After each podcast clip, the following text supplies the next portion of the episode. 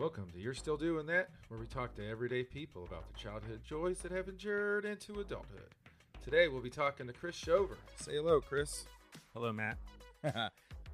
Chris is a longtime computer enthusiast and current lead production specialist at Lenovo. Let's hear some stories. Welcome, everybody, to the third episode of You're Still Doing That, where everyday people talk about their childhood passions and tens of people might hear them. Uh, I got Mr. Chris Shover sitting in front of me today. We're going to be talking all things computers.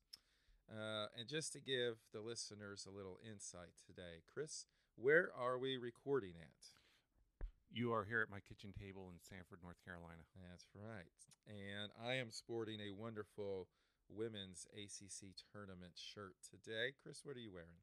I have a Hawaiian shirt. Yes, Chris wore that Hawaiian shirt because I myself am a lover of Hawaiian shirts. And I almost put one on today, but this uh, t shirt is my normal bumming around attire. So I got comfortable today. But Chris is the one dressed up. Thanks, uh, Chris. Thanks for coming on today.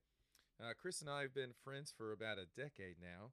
Uh, we met through a mutual friend and soon to be podcast guest, Mr. Bruce Bursey. Chris and I also trained for the 2018 Raleigh City of Oaks Marathon. If you have ever properly trained for a marathon, it's awful and wonderful. I don't recommend it, but I do highly recommend it at the same time. Chris, what are your thoughts on marathon training? It was brutal, but rewarding. And I met my fitness goal. I beat the cone guy. That's right. Come in before the sweeper at the end. Yep.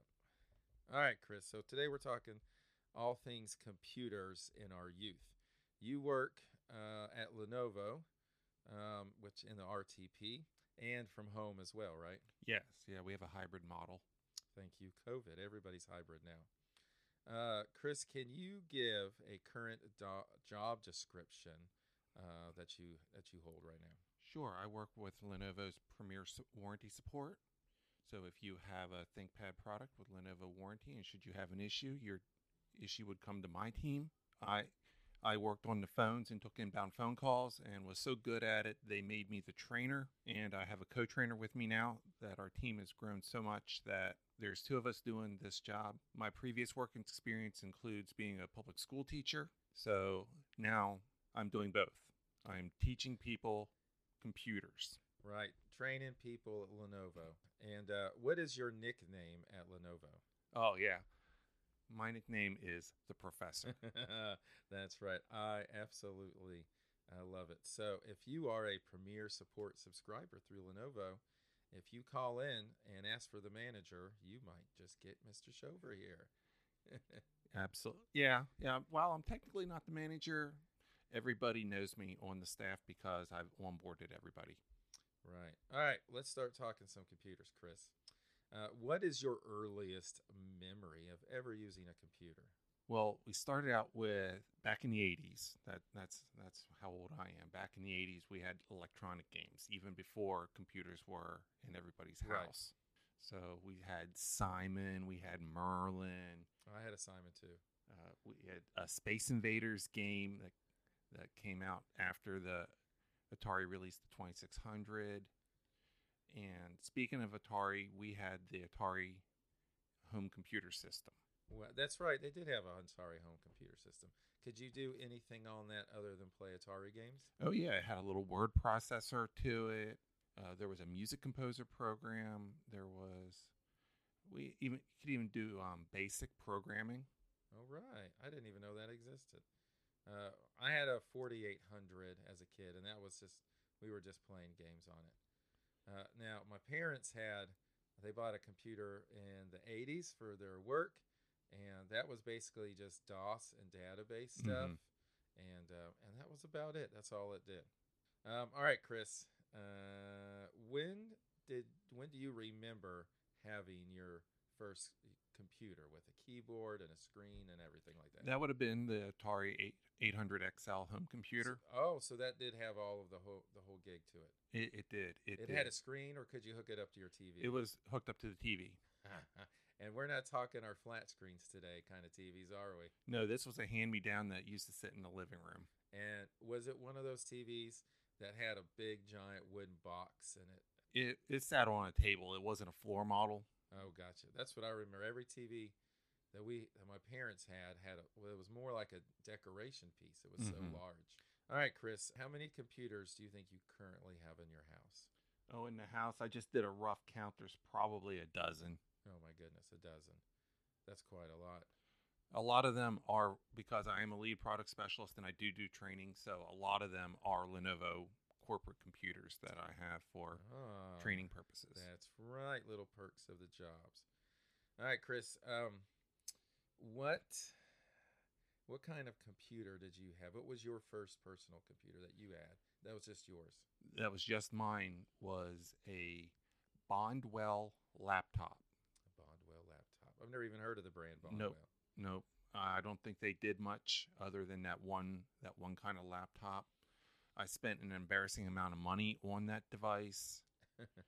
It uh, specs wise, it was a 286. I don't know how tech savvy anybody is listening, but it was a 286. It had CGA graphics. It didn't even have full color oh graphics. right. No. Yeah, I remember our first monitors were like uh, it was like brown, and then you could be green and something else. Yeah, yeah. This was a step up from monochrome, but it wasn't VGA as you know it today.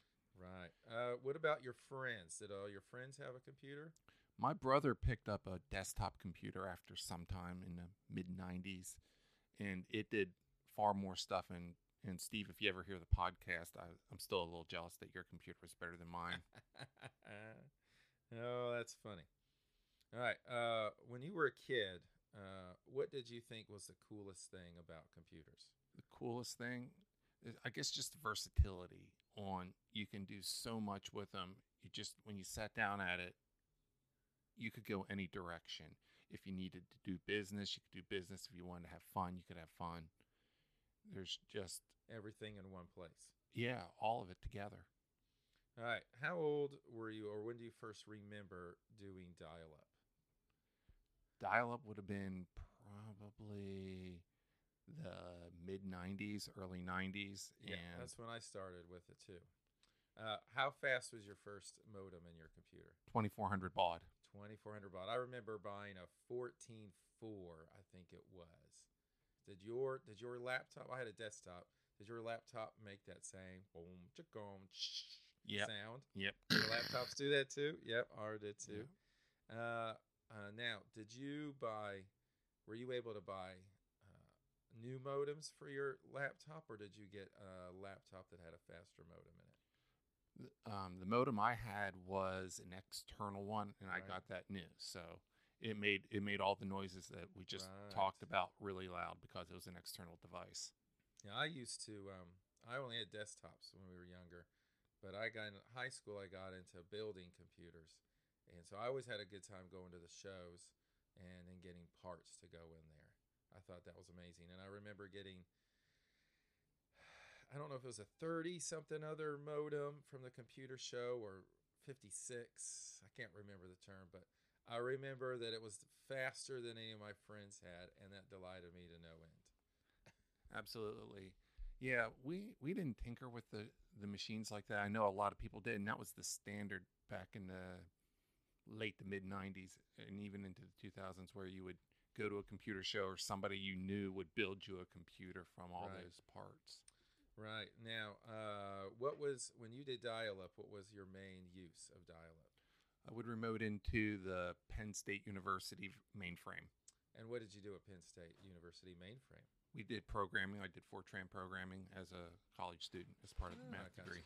Now, did you ever do the BBS stuff? Yeah, we did a little bit of that, just message board stuff. And so BBS, is does, if I remember right, stands for Bulletin Board System, Bulletin right? board system, yeah. Yeah. So that was basically like uh, you could call in to somebody else's computer. And for me, that was local because we still had long distance charges in those days. And so, and they had, would usually have games on their computer. You could log in. And we always played a game here in Sanford. I think it was called the Red Dragon, maybe. And so I remember when I got that fast modem, I could log in faster than my friends did. It would take them longer to connect, but I could get faster in that queue. so that was always fun.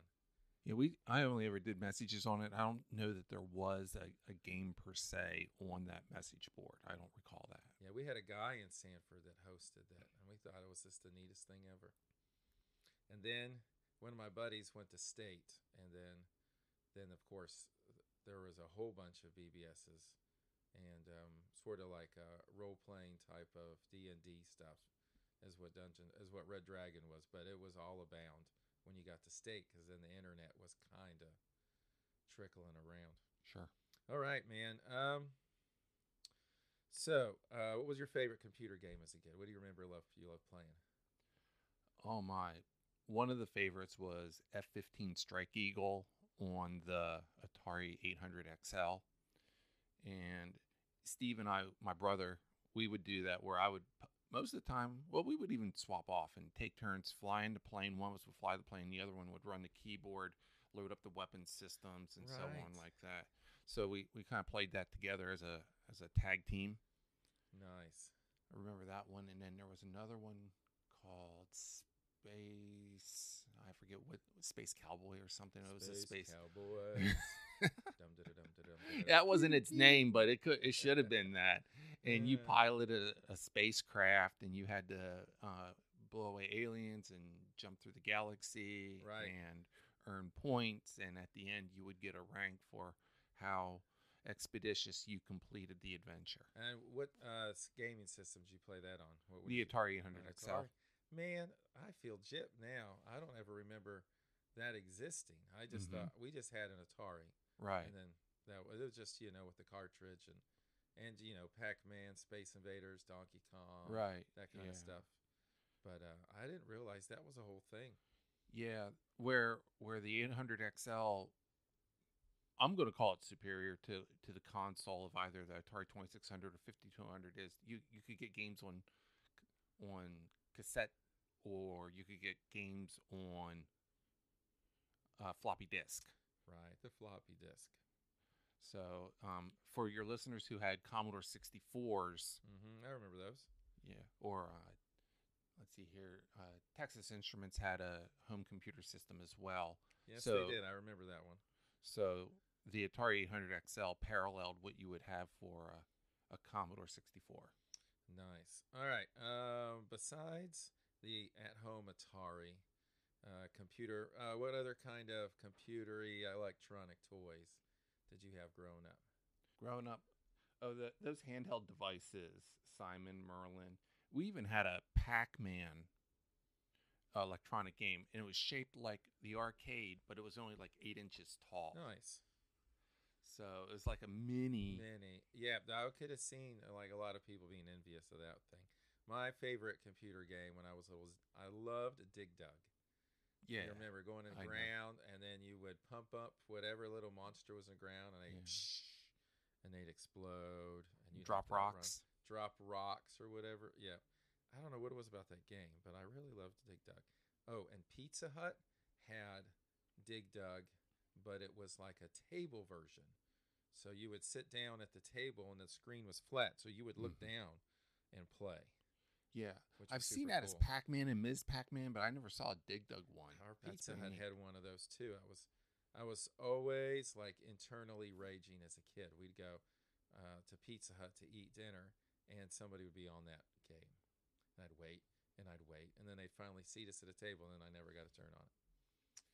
Yeah, that was one of my favorites. All right, Chris. Um, uh, about what age did you put together your first computer? That you would either find a broken up computer and you put it back to health, or just built one from the ground up. Oh, yeah, I would. Yeah, so everybody had seemed to collect these computers from the mid late '90s, and then, oh my, about 2004, 2005, we're we're here at the. I moved from Pennsylvania to North Carolina with the with the wife and family, and people would have their old computers out on the curb, so I would gather them up and just tinker with them. And I halfway thought I could almost make a business out of it, like a curbside computers type Curbside thing computers. and we just cobble these things together. I'd have a couple systems around the house here, and we cobbled them together. In fact, we put together a pretty decent one from all the spare parts. Spray painted it green, gave it a nickname, called it Franken Geek, and Oh, I love and it. And I gave it to my friend Daishim. So Daishim, if you hear this, I just plugged your oh yeah. your experience You'll have me. to give me his contact, man. Maybe he's got a picture of that thing. All right. What, what was it called again? We called it Franken Geek. I love it. Uh, I love it. Franken geek. Awesome. All right, Chris. Um, so, uh, how often do you think you gotta uh, take apart computers now? Oh, I, I take apart computers on a not quite daily, but weekly basis as part of being a product specialist at Lenovo. I love it. Now I know that Chris gets to uh, road trip sometimes some of the newest Lenovo products, and so that his people uh, know how to uh, problem solve and diagnose issues on them Yep. when customers call in. Right? Absolutely. Uh, what do you think is one of the coolest products you've got to road test from Lenovo? Uh, right now, I'd, I'd still say that the X1 Fold 13 inch is the is about the coolest. I got, yeah, I, it's sitting right in front, and I, I've used this before. I helped Chris uh, take some pictures and video for some training purposes a while back. But this little thing is pretty snazzy. Just think of an iPad that folds like a book, the screen and all, which I thought is amazing. Yes, the folding screen is making its way into handheld like phones and whatnot. Yes, it is.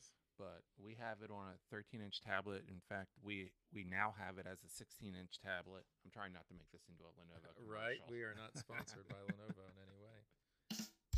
There it is. I should get, wait. So if so, uh, I just um, we're recording today on some new uh, technology uh, here on the podcast as we're ever expanding and growing all the time. And so uh, our recorder today has some pre-recorded uh, sound effects. I can just tap a button and it goes. So if you hear a few things here and there, it's because I'm having a little fun. All right, Chris. So, um, working at Lenovo, uh, what is uh, the coolest kind of computery geekish thing you've got to either be a part of, or see, or or witness working in the computer industry?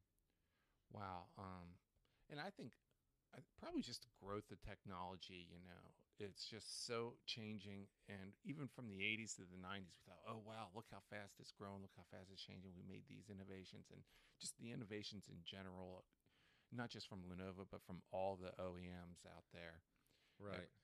that we're, we're building faster processors, we're building smaller processors, we're building energy efficient processors, and all the other peripherals that are going along with it. Right. I always think that first computer that I built, I had, um, I think it had two megs of storage for the hard drive. Right. only held like two megs, which uh, now a meg today is a speck of dust, man. It's nothing. All right, Chris, uh, tell us, the listeners, what kind of computers do you build now? Oh my.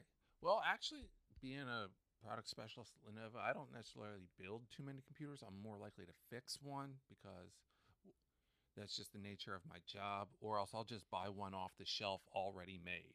And I Right. and I think that's where a lot of people are headed is that the PC market is so competitive that a lot of my a lot of my coworkers are from that mindset of oh I build my computers Right. and or I'm looking for these particular specifications and but they but you'll pay a premium if you're going to buy all your parts a la carte from different places and assemble them all together. Right. It's just like if you built your own car, if you paid for all those parts individually, you'd have a $200,000 car, or you can buy a $20,000 Corolla. exactly. Yeah. Mm. So buying buying all the new parts to assemble. Sure, you have if they but everybody tells me, "Oh, well that's the rewarding experience is I built I built this myself and it's to my specifications with my particular components. I wanted this brand of this and that brand of that. And Right. I and I wanted this synergy or that synergy with it. But I would believe that for the vast, vast majority of everybody that's going to listen to this, you'll go with an off the shelf computer before you go to a because the computer shows like you know from your youth don't really exist anymore. Right. I haven't been to one in forever. All right, Chris. All right, I'm going to test your computer lingo Oh no. and see uh, how well everybody knows the computer industry has all kinds of little acronyms for all kinds of weird things. We use them all day to day in our language, but do we actually know what those terms mean? All right, Chris, you ready? I got Let's do it. I don't know, maybe about 15 acronyms. Let's see how you know. Uh, what is ASCII? Oh my. It's it's the codes for the numbers assigned to letters and symbols on the keyboard. You got it, sir. Yeah. And I don't remember the the word letters to the acronym. American Standard Code for Information Interchange. All right, Chris, let's do an easy one. What is BIOS? Basic input output system. Yeah. What is a byte? Byte is the smallest unit of data. Data. You got it, sir. Two gold stars. What does CPU stand for? Central processing unit. Right, that's the brain. All right, this one I didn't. I say almost every day at at work, but I never thought about what it stood for. What is a PDF? Portable data format. Portable document format. I would count to Jeopardy would probably say no, but I give you yes. All right. Uh, what is RAM? Random access memory. Random access memory. That's your short-term memory, by the way, folks. Which mine is going down the drain. Yeah. Uh, RDMA. Random direct. Uh, no, I was thinking it was had to do with a RAM stick. Uh, remote direct memory access. I don't know the difference what between that and RAM. It's I know they're similar, but I don't know what. Uh, this one I learned because you helped me put a new one of these in. Uh, what is a STATA or STATA? Is it, you mean SATA, the serial? Oh my. I'm giving him a thumbs up if you can remember the name. it's it's the protocol used to transmit the data from the board to the drive. Yeah, Serial Advanced Technology Attachment. That's crazy. What does VGA stand for? Video graphics array. Yay. HTML. Hypertext markup language. That's crazy. I don't even know what does markup have to do with that. Uh, HTTP. Hypertext transfer protocol. Hmm, URL. Universal remote. No, no. Universal resource language. Uniform Resource Lo- Look up. Whoop. Almost said a really bad word. Uniform Resource Locator. Locator. Yeah, that's our web addresses. USB. Universal serial bus. Uh, now, here are some that I thought would stump you because I had no clue what they were. Um, so, uh, this term, it looks like when you would read it in a document, W Y S I W Y G, pronounced WYSGIG. Yeah, WYSIWYG. What you see is what you get. Yes, I never heard that before. Like, I never heard of WYSGIG. Uh, yeah. Um, w- um, WYSIWYG really ties into your podcast because back in the oldest days, you mentioned DOS, and when you typed documents into your computer, they didn't all the time look like how they were going to print out. Correct. You you had to know kind of okay, well, this is how this text is gonna look when it finally hits the printer, and then word processors evolved to show you on the screen more like what it's going to look like on the printer. And the earliest innovations of word processing, that was one of their key bullet points in their marketing was this is a WYSIWYG word processor. It's going to be what you see is what you get on the display. So, in the early days, they didn't have a way of showing you what you see is what you get. Right. It would just be rows of text. Right. You would on the screen there might be like a, a bold P looking character to be the paragraph indentation. Yes, it would print all the commands too. right. Yes. All right, WYSIWYG. What you see is what you get. I love it. All right. All right, Chris. So, um, closing out the podcast, sir, um, I usually do some rapid fire questions with each person. These don't technically will have anything to do with computers, but it's neat to see what people say. All right, Chris. Um, besides your wonderful family, what is the most beautiful thing you've ever seen? Oh my. I would say the virgin hemlock forest in western Perry County. Nice. It's it's a forest where these trees and this plot of land has never been logged. It's literally in its virgin, untouched state, and these trees are just so huge and magnificent. I love it. I similar when I saw the uh, sequoia redwoods Yeah, out in California. I'd imagine a similar feeling of just kind of awe about something so old and beautiful. It's been around for so long. definitely. All right, Chris, what's your favorite smell? Favorite smell? New car smell. New. Ooh, we all love a new car smell, don't we? Let's. We're gonna give him a round of applause. Yeah, we have a studio audience today. Yes. All right, uh, Chris, what is your favorite sandwich? Favorite sandwich? Anything Italian sub. Ooh, I love Italian subs too. Yeah. Uh, what is your favorite drink? Any kind of drink. Uh, coffee. What makes you happy every single time it happens? Um, it's it's silly, but at the office, everybody calls me professor, and oh. and it is a giggle every Oh. I time. see that. It is where our office isn't one of these offices where everybody has a nickname. Almost nobody has a nickname. I wound up with this nickname, Professor, and in fact, two different employees independently started calling me Professor, and anybody who had heard it, it just caught on. Oh, I love it. So it was just it's just organic to me. Well, I think everybody loves a, a positive nickname that shows admiration and respect. Chris, if you could uh, send your kid self an email with one little nugget of information, what would you email to your kid self? Uh, probably don't be a teacher. Go right into IT. Go right into IT. Yep, go right for the paycheck. Uh, yeah, I've uh, talked to another teacher, and they've said, "Oh yeah, I would have, I would have done this instead." You know, I did feel called to be a teacher, and I don't begrudge anything I did as a teacher, but um, just being being in IT just so much. work is, it's just such a better fit for me. Right. Well, you got to find. I was just talking to a guy today at Lowe's Hardware today, and he was like, "You got to get up every morning and go do something that you love to do." Yeah, He says, "If you don't love to do it, then yeah. I'd get up and go it. do something else." I loved being a teacher. I was called to be a teacher, and I was also called to leave teaching. Exactly. You also got to read the signs too. Don't stick Yeah. around longer than you need to somewhere.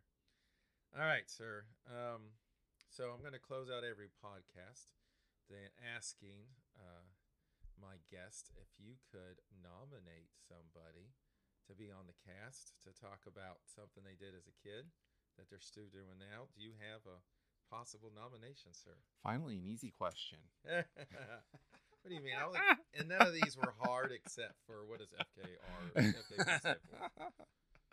I'm going to nominate my beautiful wife, Sandy Shover. Oh right, yeah. Sandy Shover. Uh, she's what crafty. she does. She is very. She's crafty. Yes. She she she dabbles in art. She dabbles in painting. She dabble. She's um hardcore into sewing. She constructs her own clothes. In fact, she constructed the shirt that I'm wearing. I've, I've been jealous that every Hawaiian shirt you've worn that she didn't make a duplicate for me. She does quilting. She does scrapbooking, photography, anything and everything art and craftiness. We will definitely have to schedule a time here on the podcast. All right, Chris. Uh, thank you for stopping by. We enjoyed you being on the show. Round of applause for Mr. Shover, everyone. And kudos to you, Matt, for putting this together. Oh, that was, dude. It is my pleasure, man. I have a blast talking to folks and learning about new stuff. If you remember, if you guys want to meet Mr. Shover uh, in real life, remember just call in the premier, premier support at Lenovo, pitch a fit, and ask for the manager and say, Who trained this sucker that I'm talking to right now? And you'll go right to Mr. Shover. Remember, folks, find what makes you happy and do it. There's a lot of life out there to live. Take time to enjoy it and have a week. See you guys later.